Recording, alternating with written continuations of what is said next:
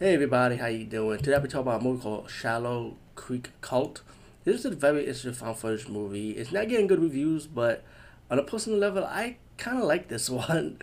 Um, the special effects may be cheap, of course it's low budget, but it's one of those low budget horror movies I do enjoy. So there's a lot of them. I'm very open when it comes to horror movies. I like SOVs, shot on video, low budget B movies, independent of course.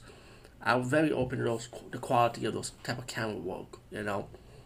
And um, this is directed by Ken Jeff. I check his um IMDb page. He got few few um work he did, you know, very very independent stuff he did mostly. Um, Shallow Creek Cult is about these two brothers, and they're on the road to um, bury the ashes of their um, grandfather. Um, they end up being like on the run from this cult and they go to this house and they end up like wondering why this house have all this um, surveillance cameras pretty much around the house. Well, it's gonna be pretty obvious what it is, just the situation of why they, this person had cameras around the house.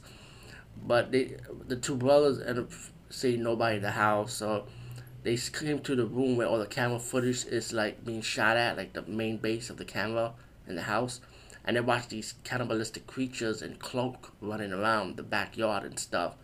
And then these two brothers are pretty curious, like what the hell's going on. They gotta fight them off pretty much, the cult.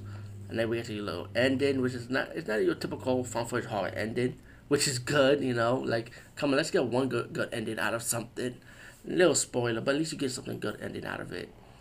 Um, Shallow Creek Cult, this movie may not be for everybody, but if you're open to like independent, low budget, shot on video movies, you know, like stuff like that with low camera quality, like regular camera pretty much. Um, Shallow Creek Cult is definitely an enjoyable watch, in my opinion. I wasn't bored or anything. I, was, I really did enjoy the two actors too, by the way. Anyway, over and out.